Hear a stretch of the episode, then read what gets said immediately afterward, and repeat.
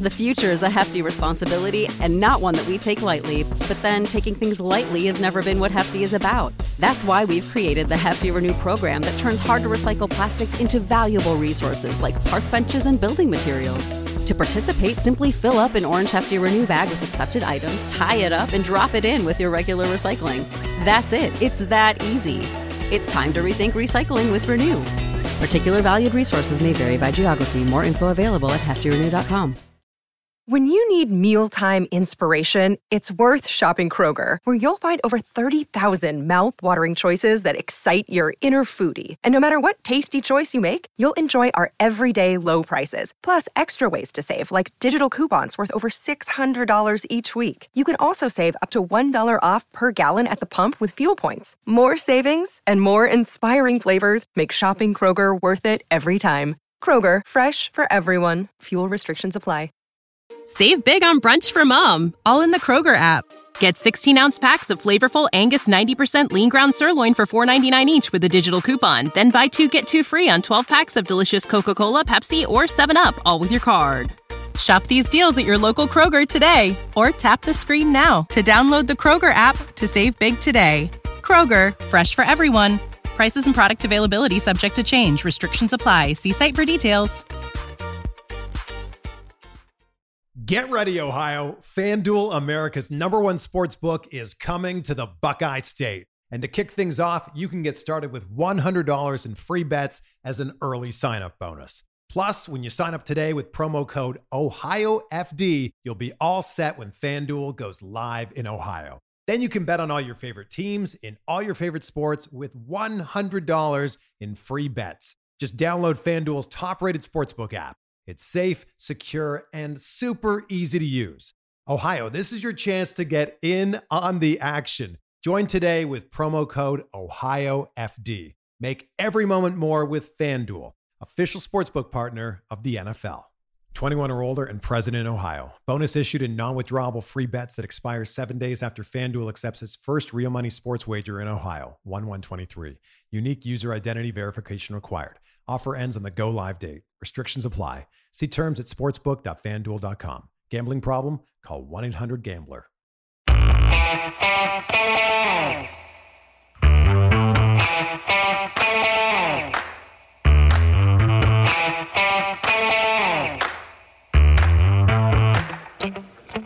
Hi, folks. Welcome to another episode of Film Study. This is Ken McKusick.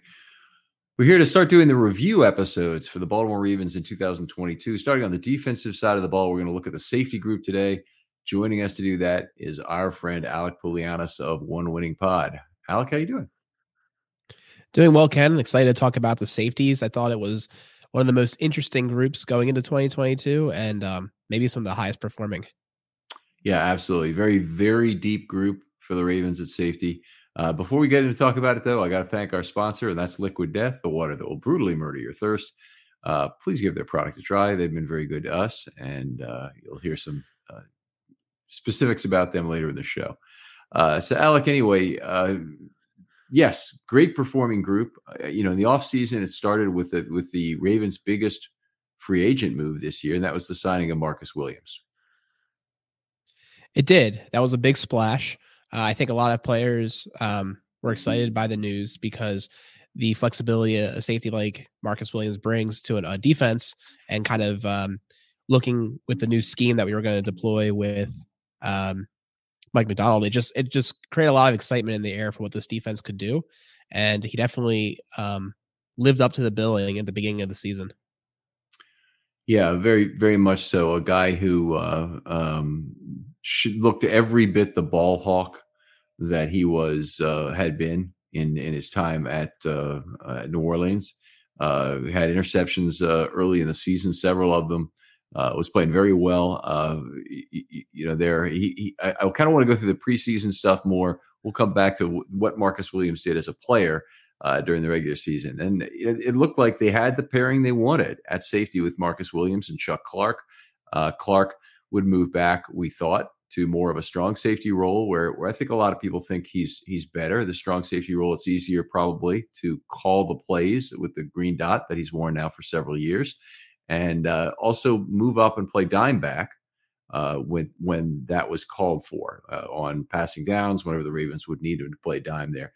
There were interruptions at the dime back spot later in the year as well.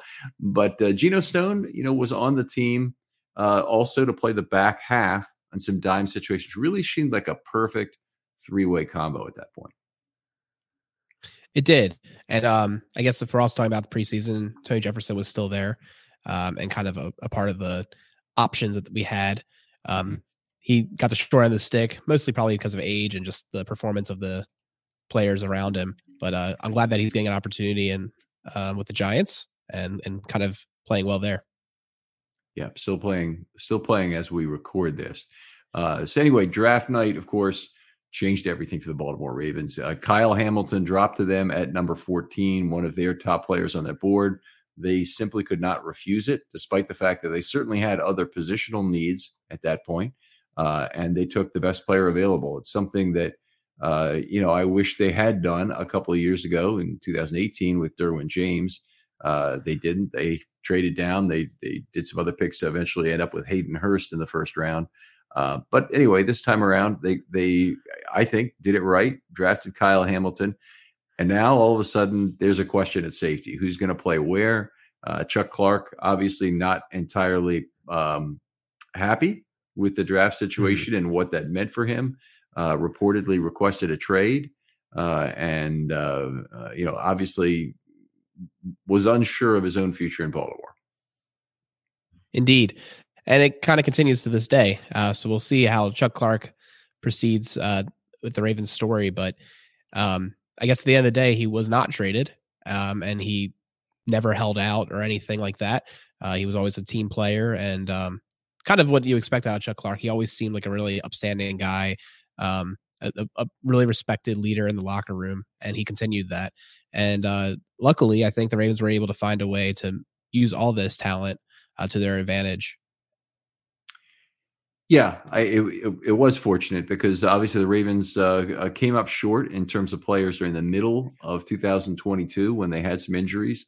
Uh, Marcus Williams, one of the very first severe injury for the Ravens to go down in that Week Five game against Cincinnati. Uh, he did not return until Week 14 with a broken wrist. Actually, one of the pretty decent return stories because he did end up playing 10 games uh, of 17 during the regular season. Right. Yeah, it was a weird injury too, where he it wasn't clear when he got hurt. He just never came back in, kind of thing. Um, and it, it looked like maybe it was actually a play or two before his last play, uh, before mm-hmm. you know he took some time off. If you had to make your best guess, and um, yeah, I thought the interesting part was at that point I thought they were at a really interesting impasse where I thought maybe Kyle Hamilton would be um, asked to be the other safety, but they leaned on Geno Stone and let Kyle Hamilton kind of continue growing in a role that he could continue in when Marcus could come back. And I think at the end of the day, that was actually a really wise move that maybe showed some extra um, insights that they had maybe on Marcus Williams' timeline to get back and also the overall scheme that they were trying to get to by the end of the year. Yeah, I think both both true. Williams, uh, you know, a fine year, uh, probably one that we would say might have been impacted by the injuries in his return. But one of the things about it is he retained his hitting ability, and he showed not only to be a good deep center fielder who played a you know a tight or loose bracket as necessary, but you know you know I've talked about this show. Always like the loose bracket from safeties who anticipate the overthrow as opposed to guided missile types who always go for the rib section, like DeShon Elliott did. Mm. uh, DeShon Elliott, different type of player, you know, really maybe maybe more more made for the strong safety role than the free safety role. But Marcus Williams certainly a free safety all the way, and uh, and knows how to play that loose bracket. The Ravens blessed with a couple of guys who really had that skill with him and Geno Stone. Marcus Williams showed it off early in the year with some interceptions. I believe he's leading the NFL in interceptions after about three weeks. Uh, I don't know how mm-hmm. long that lasted. Honestly, he had he had three interceptions. No, I have to go back and look for it. He had he did have three interceptions fairly early on. Yeah, uh, I think he uh, had three in the four in the first three games. Uh, it was like a completely unsustainable rate of interceptions. Right. Three and two. And um, yep, he he finished with four on the year. Uh, mm-hmm. definitely didn't get anyone. I don't think he got any at least on his return. Um, but he was involved. Oh, he did get one. Okay. Mm-hmm. He was definitely involved uh, in many plays where you could see it. I remember um, we kind of baited them in the wildcard game where Chase was getting covered by Hamilton, and we were all calling it out as a, a mismatch. And uh, Williams was well aware, and he jumped that route and nearly got a pick there. Right. Yeah, it's it's uh, it can seem strange when nobody's really covering the slot receiver, and there's a there's obviously some sort of a handoff situation going on. Quarterback needs to be well aware of that, but uh, but definitely a, a, an opportunity. Um, did not allow a touchdown this year. Uh, PFF shows his passer rating against at 42.9, which is just unbelievable. It's, safeties can often be good in that category, and under PFF typically recognizes the underneath player as being responsible for coverage. So if there's a zone coverage between levels two and three, then the linebacker is responsible and not the safety typically. So that can mm-hmm. tend to under responsibilize the uh, uh, the safety in these particular cases, and they can end up with the good news, but not the bad news when they get some interceptions. But anyway, very fine year for for Williams. Anyway, you cut it from a coverage standpoint, um, and really lived up to to exactly what he'd been uh, in in New Orleans for his years there when he had uh, uh, well quite a few interceptions in his time at New Orleans. He had 16 coming to Baltimore and four more here, so uh, definitely right on the same kind of track. Uh, the other thing he did as a tackler was he missed very few tackles this year. Mm-hmm. Yeah, I definitely felt like he provided the play that you want out of the safety, not only just being there having great range uh, and coverage, but also being the safety valve of okay, they got to that level. I'm going to tackle you now, and you're going to go down, and you're not going to get any more yards, which was really nice because we saw how much tackling problems we had, even with the hard hitters like Elliott, where you weren't as confident they were going to wrap up. And there was a couple times too. I thought that Williams just showed really good um, restraint. Like he waited basically for the player to come to him get the tackle securely and stop him rather than trying to stop him for three or four more yards, but knowing there's no one else behind him. So I thought that conservative nature was probably best um, and just really well disciplined.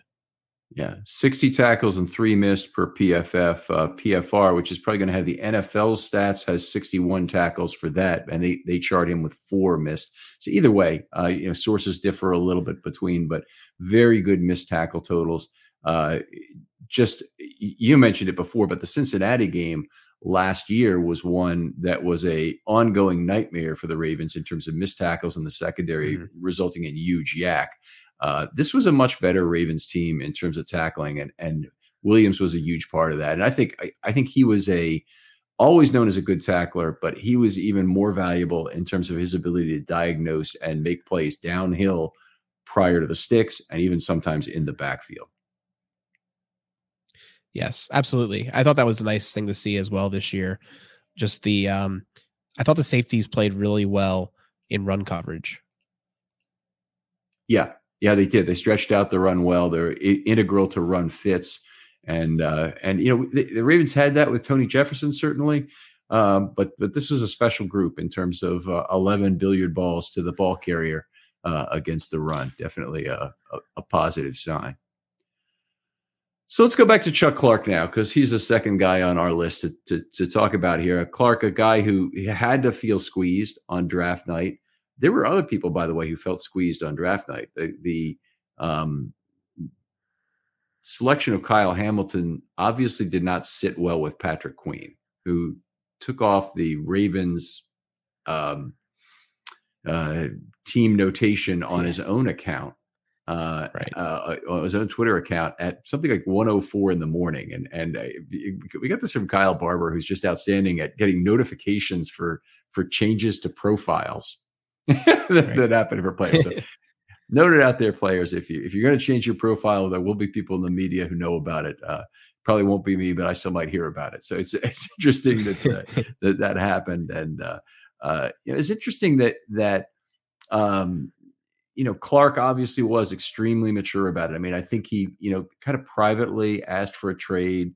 Uh, I don't know, you know, exactly how reporters reached out to him about interviews because I don't think he was he was, you know, talking about it that way. But it was noted at some point that I believe that he had asked for a trade. Yeah, I feel like I'm trying to remember if it was ever 100% confirmed that that happened, but it definitely was heavily rumored and never shot down, I guess. Uh, mm-hmm. So I would assume that it did occur. And um, I'm curious. I'm definitely really curious because he still technically has another year under right under contract. Yeah. He. Oh yeah. Uh, yeah. So he he in theory is a part of our 2023 plans, but um, even from the press conference yesterday, it wouldn't surprise me at all if they move on um, and either trade him or most likely just cut him. I think and uh, kind of go from there. Uh, they, uh, it, it's possible. I think they would try and trade him. He's still fairly cheap for a, for a safety. So hopefully, there's a team that will value him in the same way the Ravens do. Of course, that might be only the Giants and Jets. And if either of them is not looking for a safety, the other may say, oh, we'll, we'll, wait for him to be cut. But Clark, uh, uh, certainly a a really valuable team leader here for years now. He he shored up the secondary in 2019 uh, when things were going really badly at inside linebacker in those first four weeks of the season. And uh, that's something we'll get to talk to on the inside linebacker show. But Tony Jefferson got the green dot and then he got hurt. Um, but Weddle, Jefferson, and Clark all had the, the, the green dot in that 2019 season. But Clark is the guy it stuck with, and uh, it made a lot of sense that that it did. He's been a, a very fine defensive leader ever since. Uh, I thought he played well at safety this year. I thought he had a very a very good year, definitely as a as a hitter, as a run fitter. I thought he had a pretty good coverage year as well.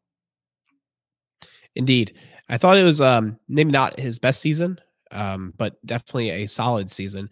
Only missed a single snap all year long.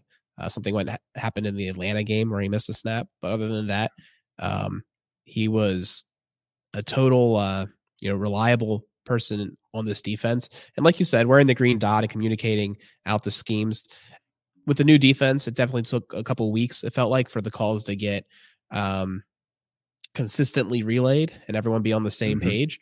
Uh, I wouldn't necessarily blame that on him. I would just, you know, note that he was a part of keeping it together and um, improving it as time went along. And I, I think I was a little surprised he kept the green dot once Roquan got here, and I'm I'm curious to see what the plan is going forward.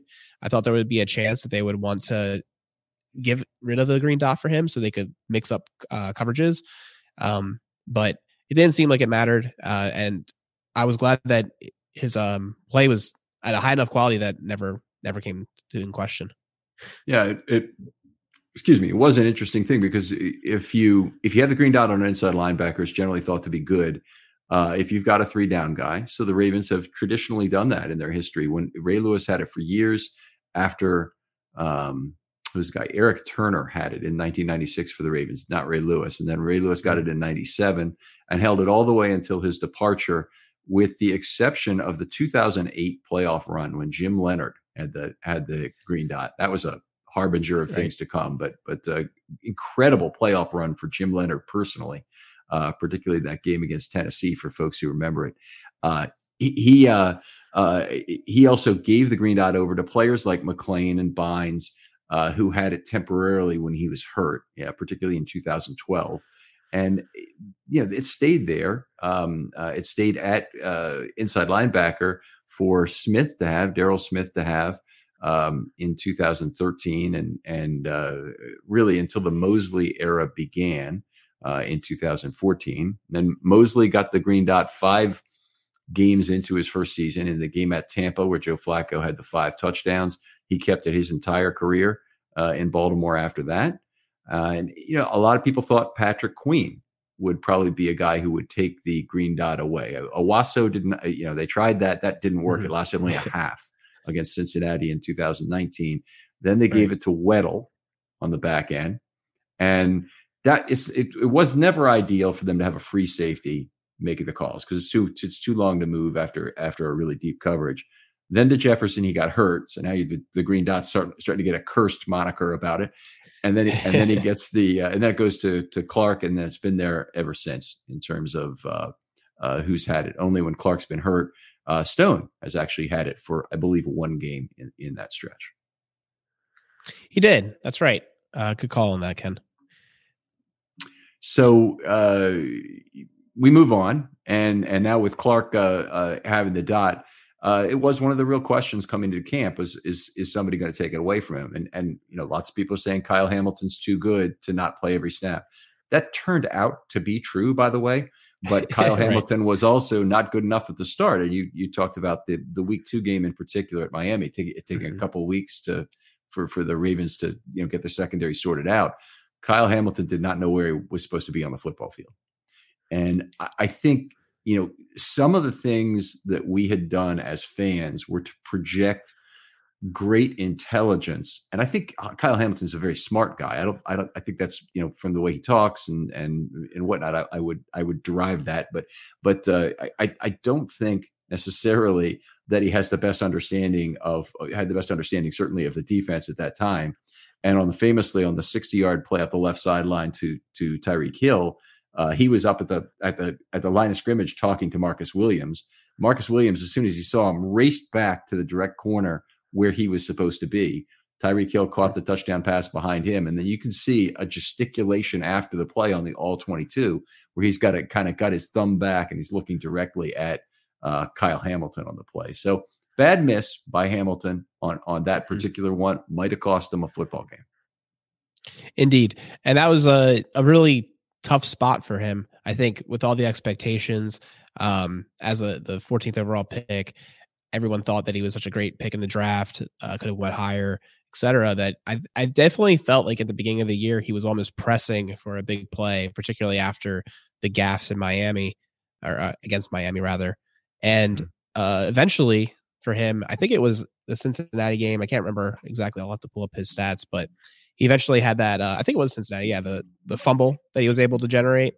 I felt that was almost like the turning point for him yeah. when he chased down the player got that fumble, and then I think got some of his confidence back, and he and naturally just started to understand his role better and and be in the right place.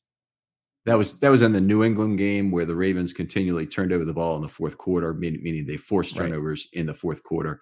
Uh, great game for him and, and, a great game for the Ravens generally defensively in that game. But uh, Hamilton was a big part. That was the big fumble. Marcus Peters was involved, I believe, in three different drive ending turnover events during that fourth quarter, which was which is kind of cool. But he recovered that fumble, uh, right. which was a uh, which was a nice thing. Uh, you know, it, uh, Hamilton's role during this season and his role for 2023, while we're at it, uh, is still very up in the air because he's been good at a broad set of activities. And this is this is a we rarely have this problem, but boy, is it a great problem to have. Um, I'm going to start with the fact that going into this season, it really looked like the Ravens had two or even three free safeties on the roster. There are a lot of NFL teams out there, folks, who do not have one.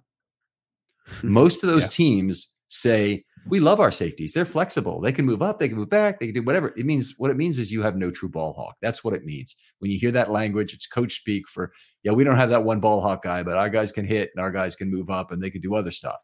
Uh, it's not the ideal situation. You have two free safeties on a team. That's real flexibility. That's real flexibility to play the back end. That's real flexibility to come up and do things. And when they're hitters like the guys the Ravens have in Stone, in Williams, and in uh, Hamilton, it's uh, is that much better. Indeed, I uh, I'm definitely very curious to see what they try to do next year. My guess is, I mean, we kind of talked about it even when Kyle Hamilton played the slot corner role. He was almost playing like a safety in slot yes. corner and you could see that his background, so to speak, of being a safety was was on display.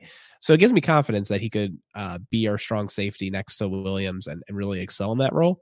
But uh, it's not a bad problem at all to have Ken. And part of me is like, if he has to stay as with the league the way it is, if he stays in and uh, is a part of the nickel almost always and is on the field, I don't really mind where he is. But uh, that's for the coaches to figure out and decide what the best uh, formations are for our team going forward. Well, there, there is a, a scenario where he can be on the field 100% of the time, and still you have room for Clark, Williams, and Hamilton.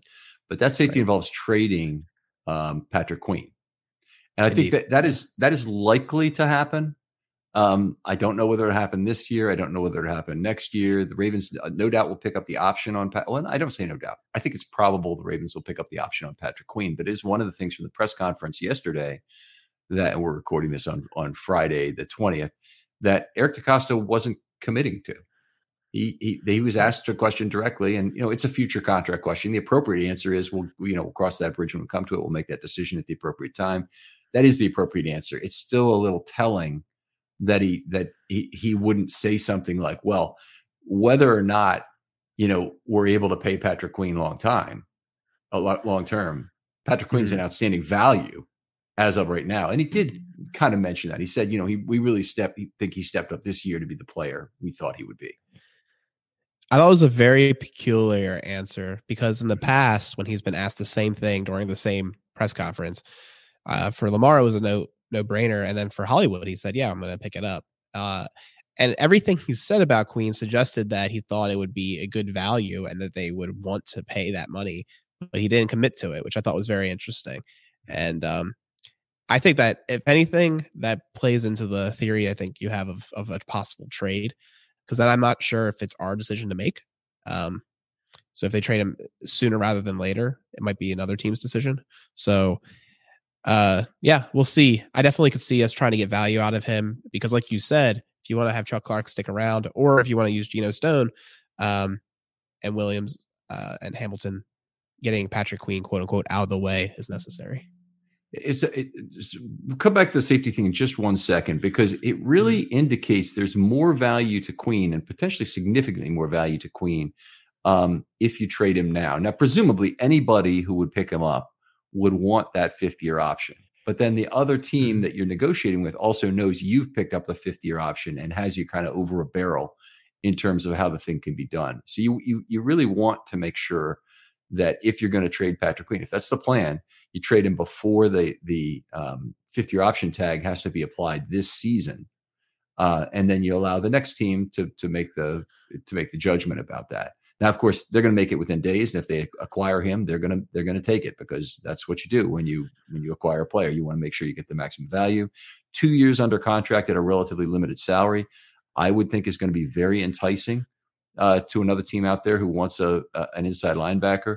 Patrick Queen's history is such that I think there would be questions whether or not he's the Roquan Smith type player who leads you from the mic, or whether he's your will linebacker. Maybe then maybe the, the difference is subtle, but he's your will linebacker. You really need a two down thumper on the inside, and he moves to the mic spot for third down, where he's the only linebacker on the field. So I think another team that's it's like built similarly to the Ravens, but they maybe are more keen on what Patrick Queen gives the team directly would be would would place him in that role again uh, whereas I think the Ravens is actually more difficult for them to fit Queen in because of their other personnel, uh, with particularly with Roquan. I definitely agree with that. Um, we were talking yesterday on our show about how when you have efficiencies in some areas, you need to make trades and do things to try to boost up your roster in other areas. And it definitely feels like inside linebacker is a little over provision right now. So, you know, making a trade there would make sense just to try to even out the roster. Um, we'll see for sure. But uh, yeah, I guess we can get back to the safeties. Right. They, they, I, I guess they'd also have to be comfortable that um, Harrison can move back into that weak side linebacker role as a platoon player. And then at safety, the, the way you get all those players on the field is uh, when you have two safeties on the field only, it's Clark and it's um, uh, uh, Marcus Williams with Hamilton again in the slot. When you move to three safeties, sorry, when you when you move to an obvious passing down, you bring Clark up to be the dime. That's one change. You might or might not leave Hamilton in the slot, or you could if you if you have a slot corner, if you you like, maybe you move Hamilton back to strong safety under those circumstances. Play him deeper right. where his he can, his ranginess can really help. Um, option number two is you leave him in the slot and you put Geno Stone in uh, deep, who's been outstanding. It was very good this year while Marcus Williams was gone, and mm-hmm. uh, you still have a very strong, you know, four safety look. It's just one of them you're used you happen to be using at slot corner. Yeah, I definitely want to see more of that next year. I think it was. I was surprised by how much usage Queen got um, as as the year went on with Roquan around. I thought that mm-hmm. they would want to maybe do more of the substitutions, but they didn't choose to. So I guess that's a good testament towards Queen, and they had confidence in him uh, and, and what they were trying to do. But he, he certainly moved forward and, and, had a bigger year, but is is li- he's still a liability in coverage as the season wore on. in particular against Burrow, but against also some of the mm-hmm. younger quarterbacks they faced down the stretch. The Ravens were using a very conservative pass rush where they were trying to uh, create unforced errors. Just allow the quarterback to move back, relatively constrained rush lanes. They uh, cut down on a lot of the stunting they did, but they really cut down on the blitzing, which is a lot of what you use Patrick Queen for. And so it ended mm-hmm. up being that they they uh, you know gave a lot of extra opportunities. Now that gives you time to, for for Patrick Queen to to make a mistake in coverage. And he, he had a better coverage here than he has in the past. He's he it definitely has improved in that area.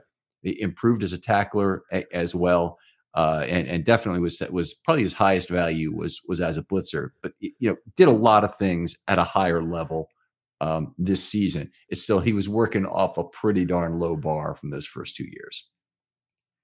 Yes, yeah, definitely while he had improvements, I still had a little bit of concerns. And like you said, it felt like Burrow, you know, his old college uh, teammate, knew how best to exploit him. Uh, we saw, you know, him get uh, mixed up in coverage and back to back games with those two Cincinnati games. Yeah, yeah, and not and the I'm just trying to find what is uh, uh, the passer rating against him was this year. It actually has improved uh, to 96.3 uh, this year, which is better than it was in past years. And I, I don't know if I have that information. Do it? Yeah, I, I do. 107.1 in 21 and 120.8 in 20. Oh wow! So uh, it's you know he's he's definitely improved in terms of coverage, uh, and I still say it's probably the weakest part of his of his game. Uh, as a tackler, he improved. He had a great run of not missing tackles uh, that was was wrapped around the Roquan acquisitions. It was already happening when Roquan showed up, and then it got better. Uh, but then he had a four missed tackle game uh, that uh, uh that was a problem. I mean, you, there's, no way you, you, you can you can say it anywhere any way other than that. And that was in Jacksonville against Jacksonville, uh, and he and did pick up a fair amount of missed tackles down the stretch. Still ended up with a tackle rate or missed tackle rate of almost 15 percent for the year. So. Uh, not not what you want out of an inside linebacker, and it may be something that holds back his value a little bit. You may see your coworkers cracking open a can in your 9 a.m. stand up meeting, but it's most likely not beer. It's a new mountain spring water called Liquid Death. You've heard me talk about this many times. Why is it called Liquid Death? Well, because it'll brutally murder your thirst. Plus, its infinitely recyclable tallboy cans are helping to be a, bring a death to plastic bottles. Did you know plastic's not even really recyclable anymore? It ends up just going to a landfill because it's not profitable to recycle. Meanwhile, aluminum is recyclable and profitable for recycling facilities. You guys know how much I love Liquid Death. It's in everything I do. I take it to work. I take it to the ball club. I take it when I'm out with the kids. I got them right here on my can on my desk as I'm recording a podcast.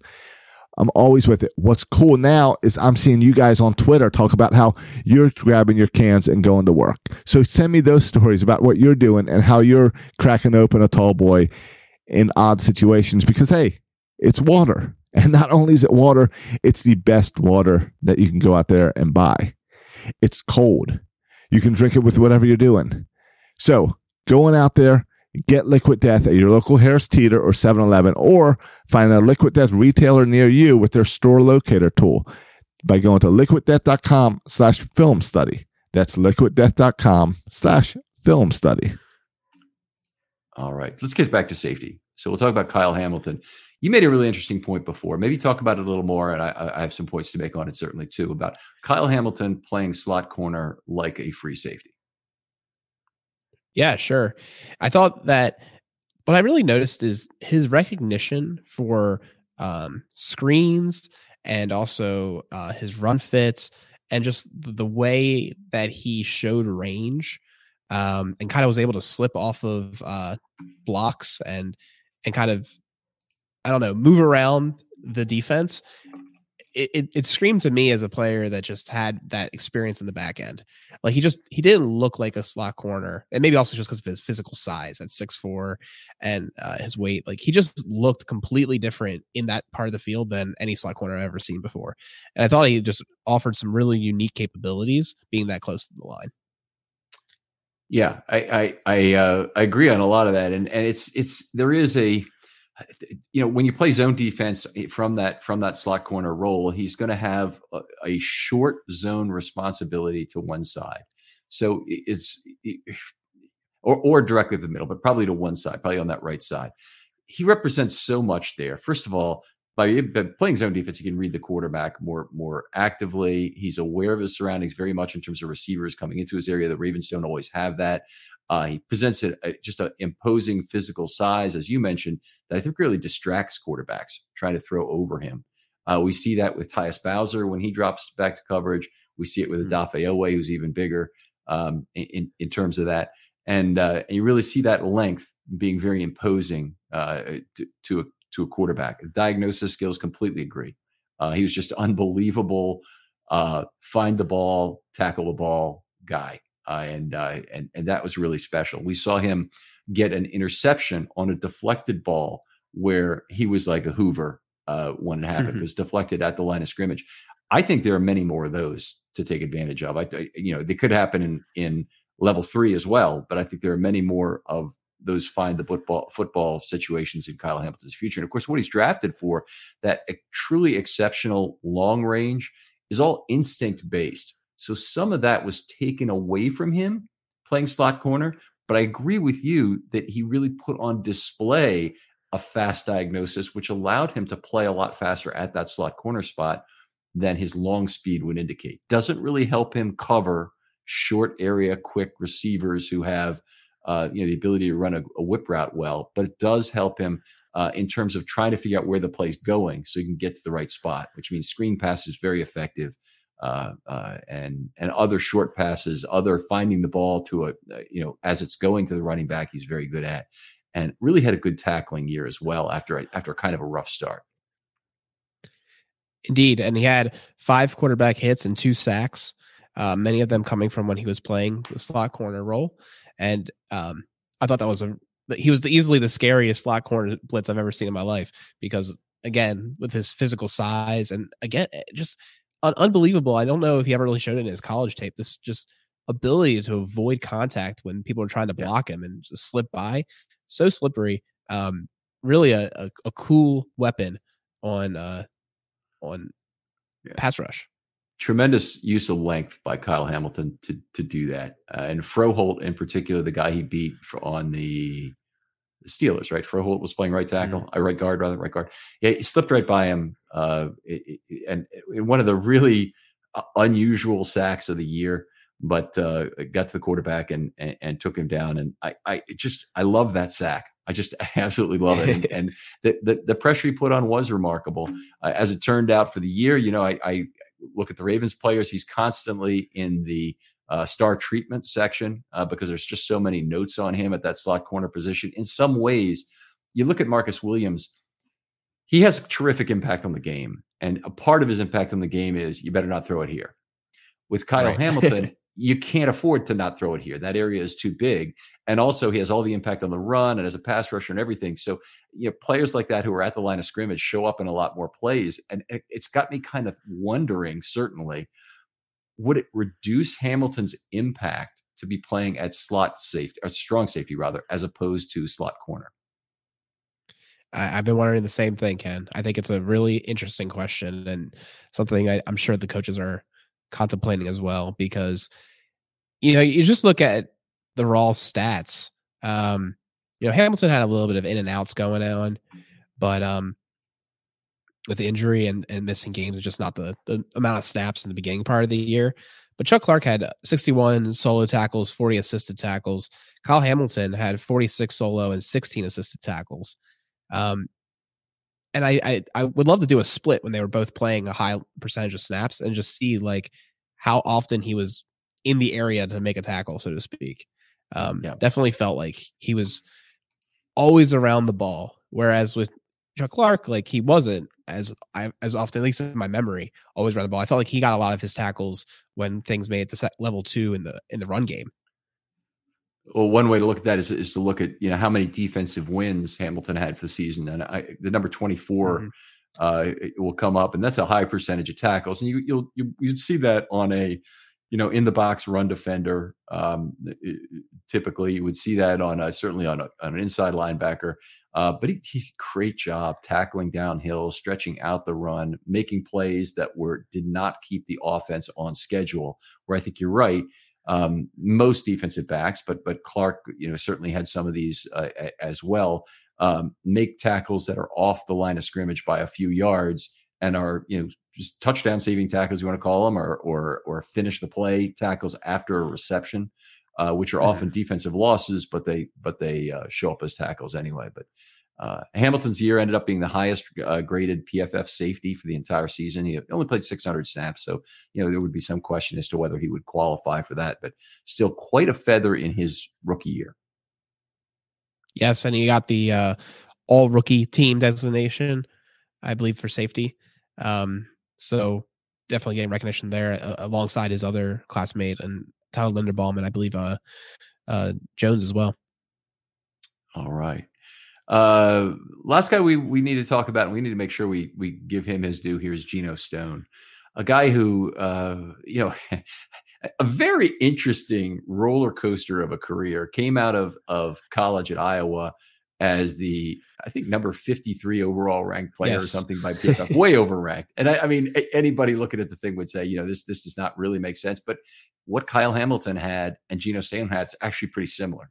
Just terrific instincts on where the ball was going to go and questionable speed. Now Hamilton had a lot more that he had accomplished at Notre Dame.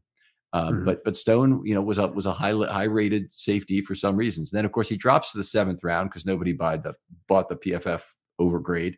And then, uh, you know, at that point, I was actually in my car going somewhere, and I'm like, you know, maybe it's time for the for the Ravens to uh, draft Geno Stone because he's he's you know he's certainly dropped far enough, and they can always use a backup safety. This is a team that uses a lot of safeties. Remember, he was drafted in 20, uh, mm-hmm. right after they they played 42 percent and change dime in 2019. So it, it made sense, you know, that they could use sure. another back end safety, and uh, and sure enough, they they took him and uh, uh, very exciting, uh, you know, pick at the time from, from, from my perspective. But it's great to see.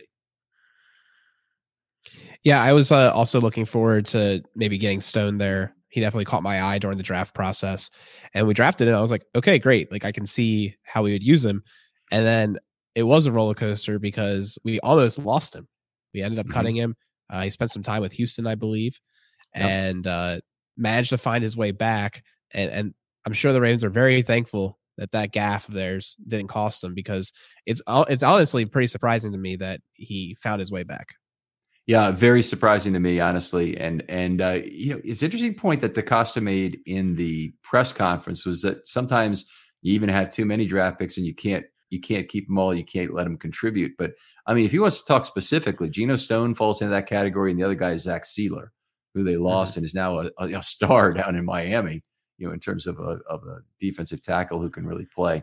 So really, uh, the Ravens' deep 2018 draft certainly they did. Zach Sieler was the first one to get a to get a long term contract, which is shocking to me. But uh, but they're, they're uh, the last pick of the Ozzie Newsome era is the first one out of that incredible group to get it. And then Geno Stone um, in 2020 obviously had to be cut.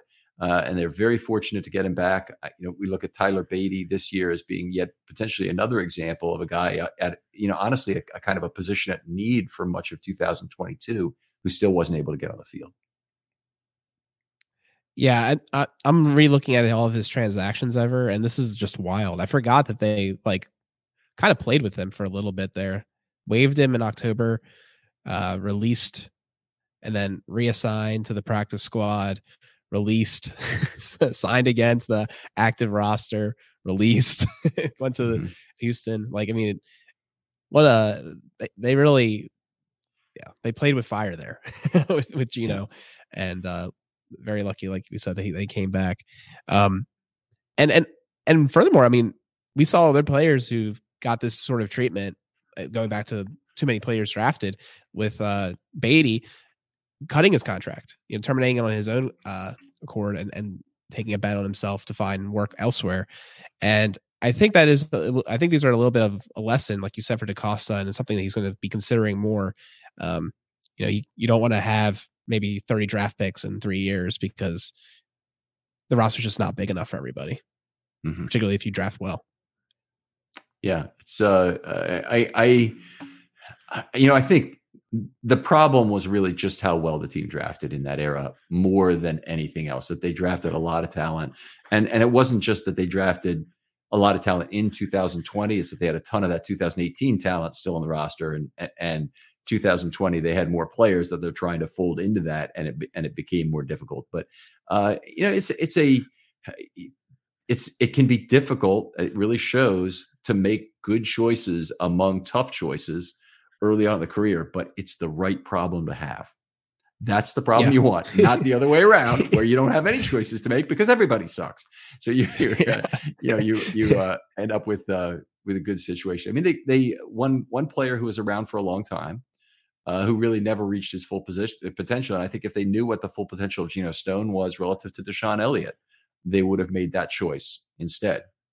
But uh, but and and Elliott not a terrible player by any stretch. He, he he filled a role. He did something for the Ravens, but he was not as good as Geno Stone, and he certainly was not as good as Geno Stone at playing free safety as he would have been.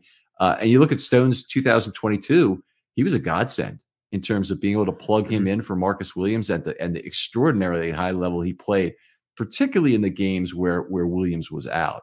Uh, and then Williams returned forget exactly when Williams returned, about week 11 or 12, something like that. And, um, mm-hmm. and, and, uh, you know, it's, it, it, was, it was fine to have Williams back in, but, you know, it's, it's kind of almost unfair to have Geno Stone taking a seat on the bench at that time.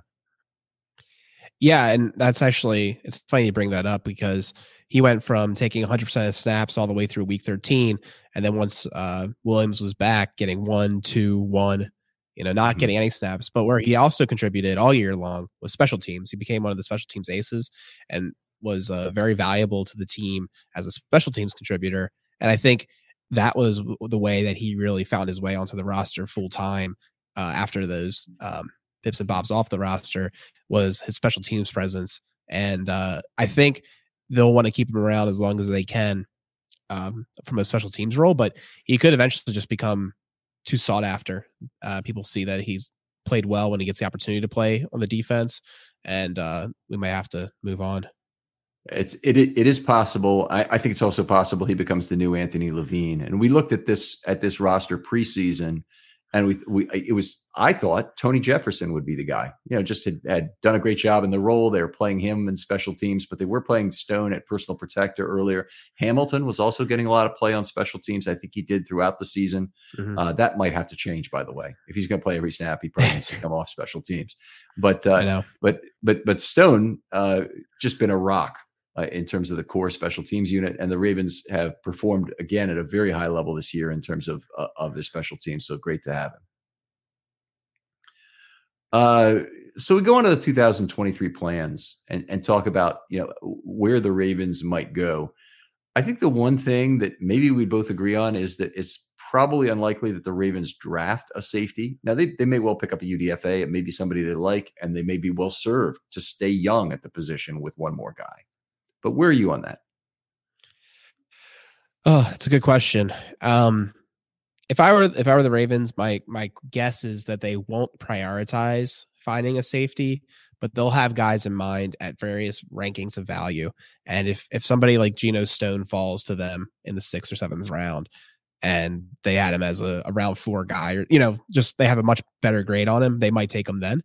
Um, but I definitely think it's a position group that they'll always try to find a um, UDFA to bring in as well, just to always have that younger person, that optionality of finding that person, a cheap person that you can keep on the roster for a while.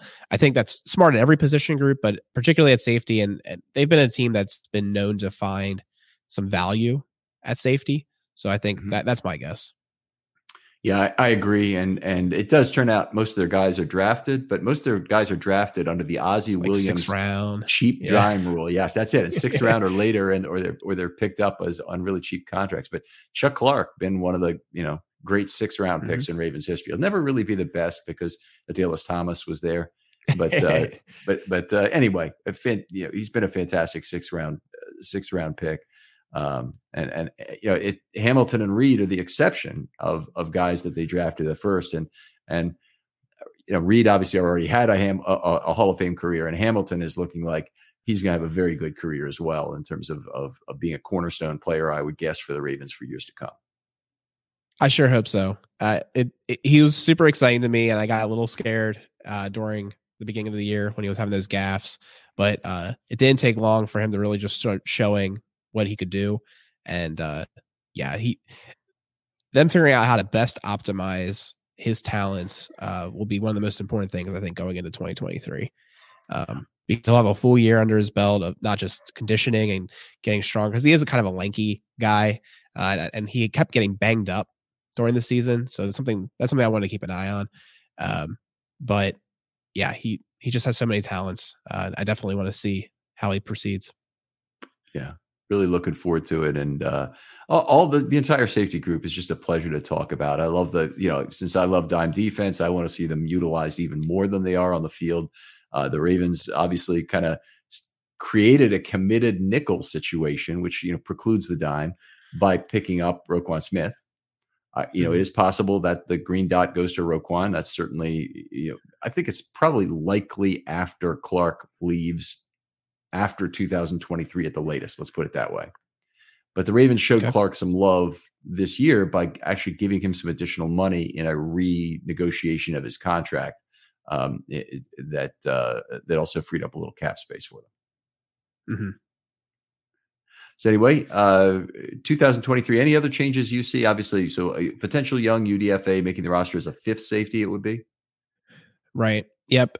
Because uh, it, it really comes down to how they want to allot uh, the players. I mean, they kind of carried four safeties all year long this year, mm-hmm. um, but Kyle Hamilton was kind of a, a fake safety, you know, playing as a corner. Uh, Ar'Darius came up a couple times, uh, but he also was mostly as a slot corner. So uh, I could definitely see them tweaking the roster and having one more safety um, always available. But I guess we'll we'll have to come and see. It's it's it is you know a good problem to have that you have extra safeties and it's also a good problem to have that you have a quote unquote fake safety who's playing so damn well at slot corner that you can't get him yeah. off the field. Uh, you know the ravens go into next year with their biggest need on defense being a corner. And yes. it, they they just they've had a bunch of, of failed draft picks recently at corner just in the in the simplest terms. And jad does not you know through one year does not look like the guy. Let's hope he is Marcus Peters mm-hmm. does not appear like he's staying. Kyle Fuller, I don't think I'd take a chance on signing him again, given the injury issues um, and, and, obviously some of the play issues in Denver the year before. So you don't want to you don't want to lump an injury year on top of a, of a poor play year. That's that's a bad combination. Um, and then you know they've the other guys that they'd really hoped would would come through didn't this year. Pepe uh, did not. Brandon Stephens, I thought DeCosta is absolutely right, and he sees it the same way I do. That that he was playing his best ball at the end of the year. That's a good thing. It's a low bar that he set him for himself in terms of playing his best ball. Yeah, I I hear you and I agree. I think Stephens, I still have a little bit of hope that he can be a reliable outside corner for us and kind of continue to grow in the role. Um, JAD, I just didn't see enough to know anyway how to feel about it. Pepe, I feel like his ceiling is is pretty low. Um, he might he might get more consistent, but I don't ever expect him to be insanely great.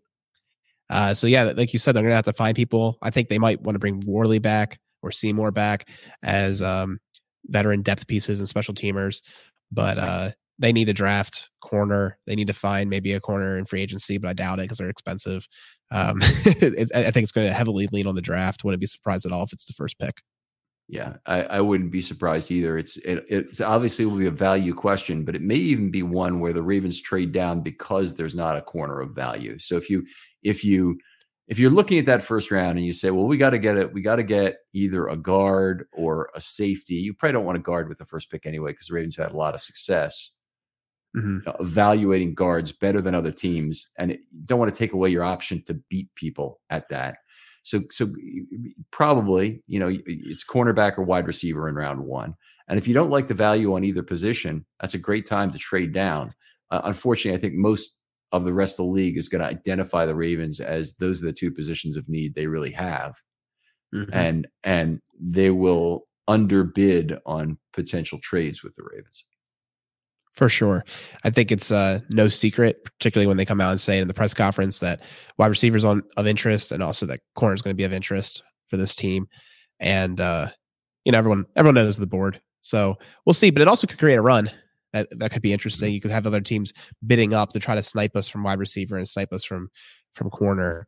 Um, that I guess you could hope that they're making bad trades. So like even though you might lose the trade going back, other teams are making bad trades trying to think what you're going to do.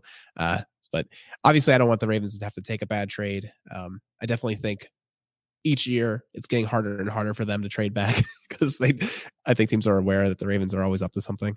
But uh, if it makes sense for the team, particularly if they're trying to cite somebody, so whoever's behind us, if they're trying to get in front of them because of their needs, that might be what actually really generates value. Uh, so I, I, keep an eye on that. I guess is who's right behind us, and um, might cause teams to want to go up. They had, in theory, a very profitable trade back this year, going from 23 to 25, and then picking up Linderbaum. First of all, the the the Marquise Brown trade, even though it was part of the problems at wide receiver, and I'm not sure Marquise would have would have really fixed that with the kind of year he had mm-hmm. with with uh, Arizona, but it, that trade was remarkable value for Marquise Brown with only one year left on his contract. Just absurd pilfering of value by the Ravens. Yep. Then they traded down and and got 25 plus 140 something. Uh, was, uh, who did they end up getting for with the pick? I think it was JAD was the guy. It might have been 119, but they got mm-hmm. JAD with the with the pick, I believe. And and they ended up um, losing out on the opportunity to draft Kaiir Elam, who I really liked at number 23. Did you have, do you have a strong yeah. feeling about that? Uh, no, I, I mean, I definitely knew of, of and, um, I wasn't super into him. I was more into Booth, who was still available at the time.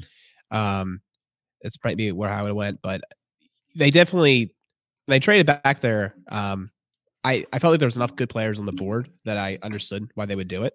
Um, so I, I think it kind of worked out in that way. So if they had, you know, Elam, Linderbaum, maybe one of the guy on the same tier, they were confident, you know, we trade this pick, we're still getting one of those three.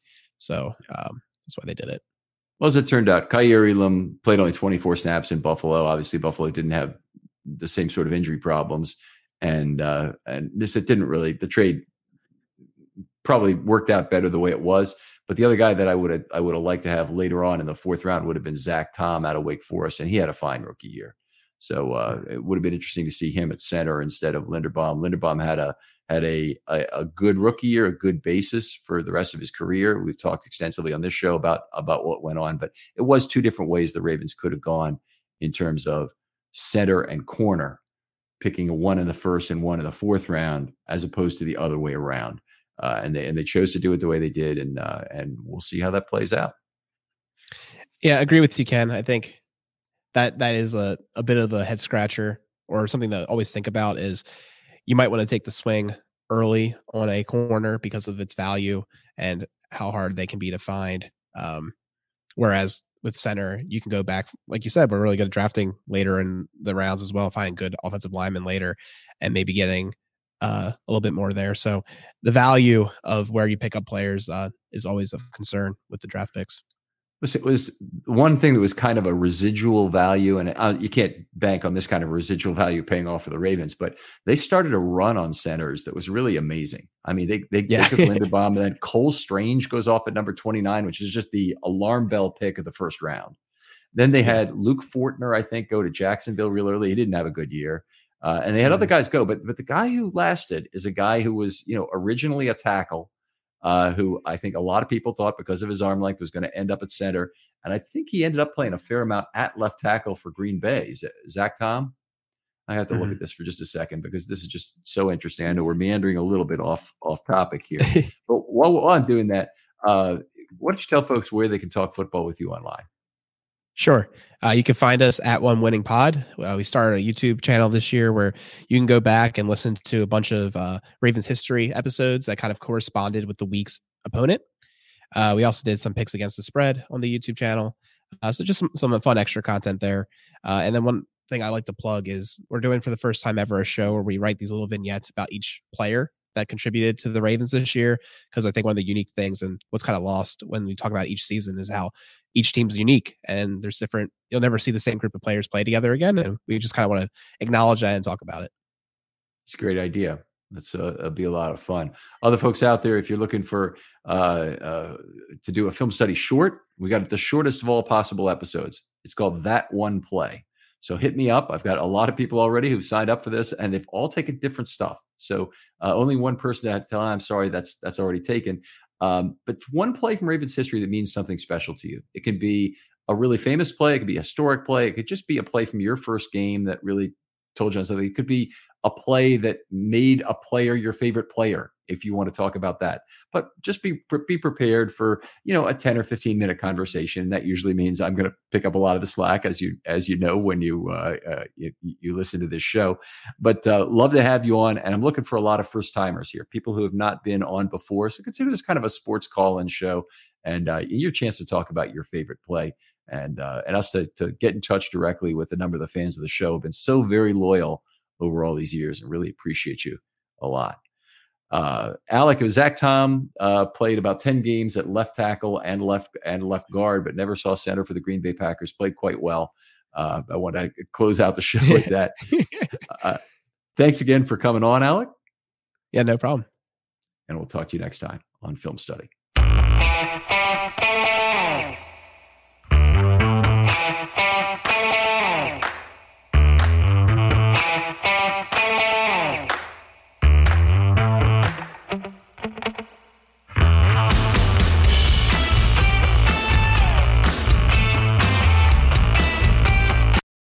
Without the ones like you, who work tirelessly to keep things running, everything would suddenly stop. Hospitals, factories, schools, and power plants, they all depend on you. No matter the weather, emergency, or time of day, you're the ones who get it done. At Grainger, we're here for you with professional grade industrial supplies. Count on real time product availability and fast delivery. Call clickgrainger.com or just stop by.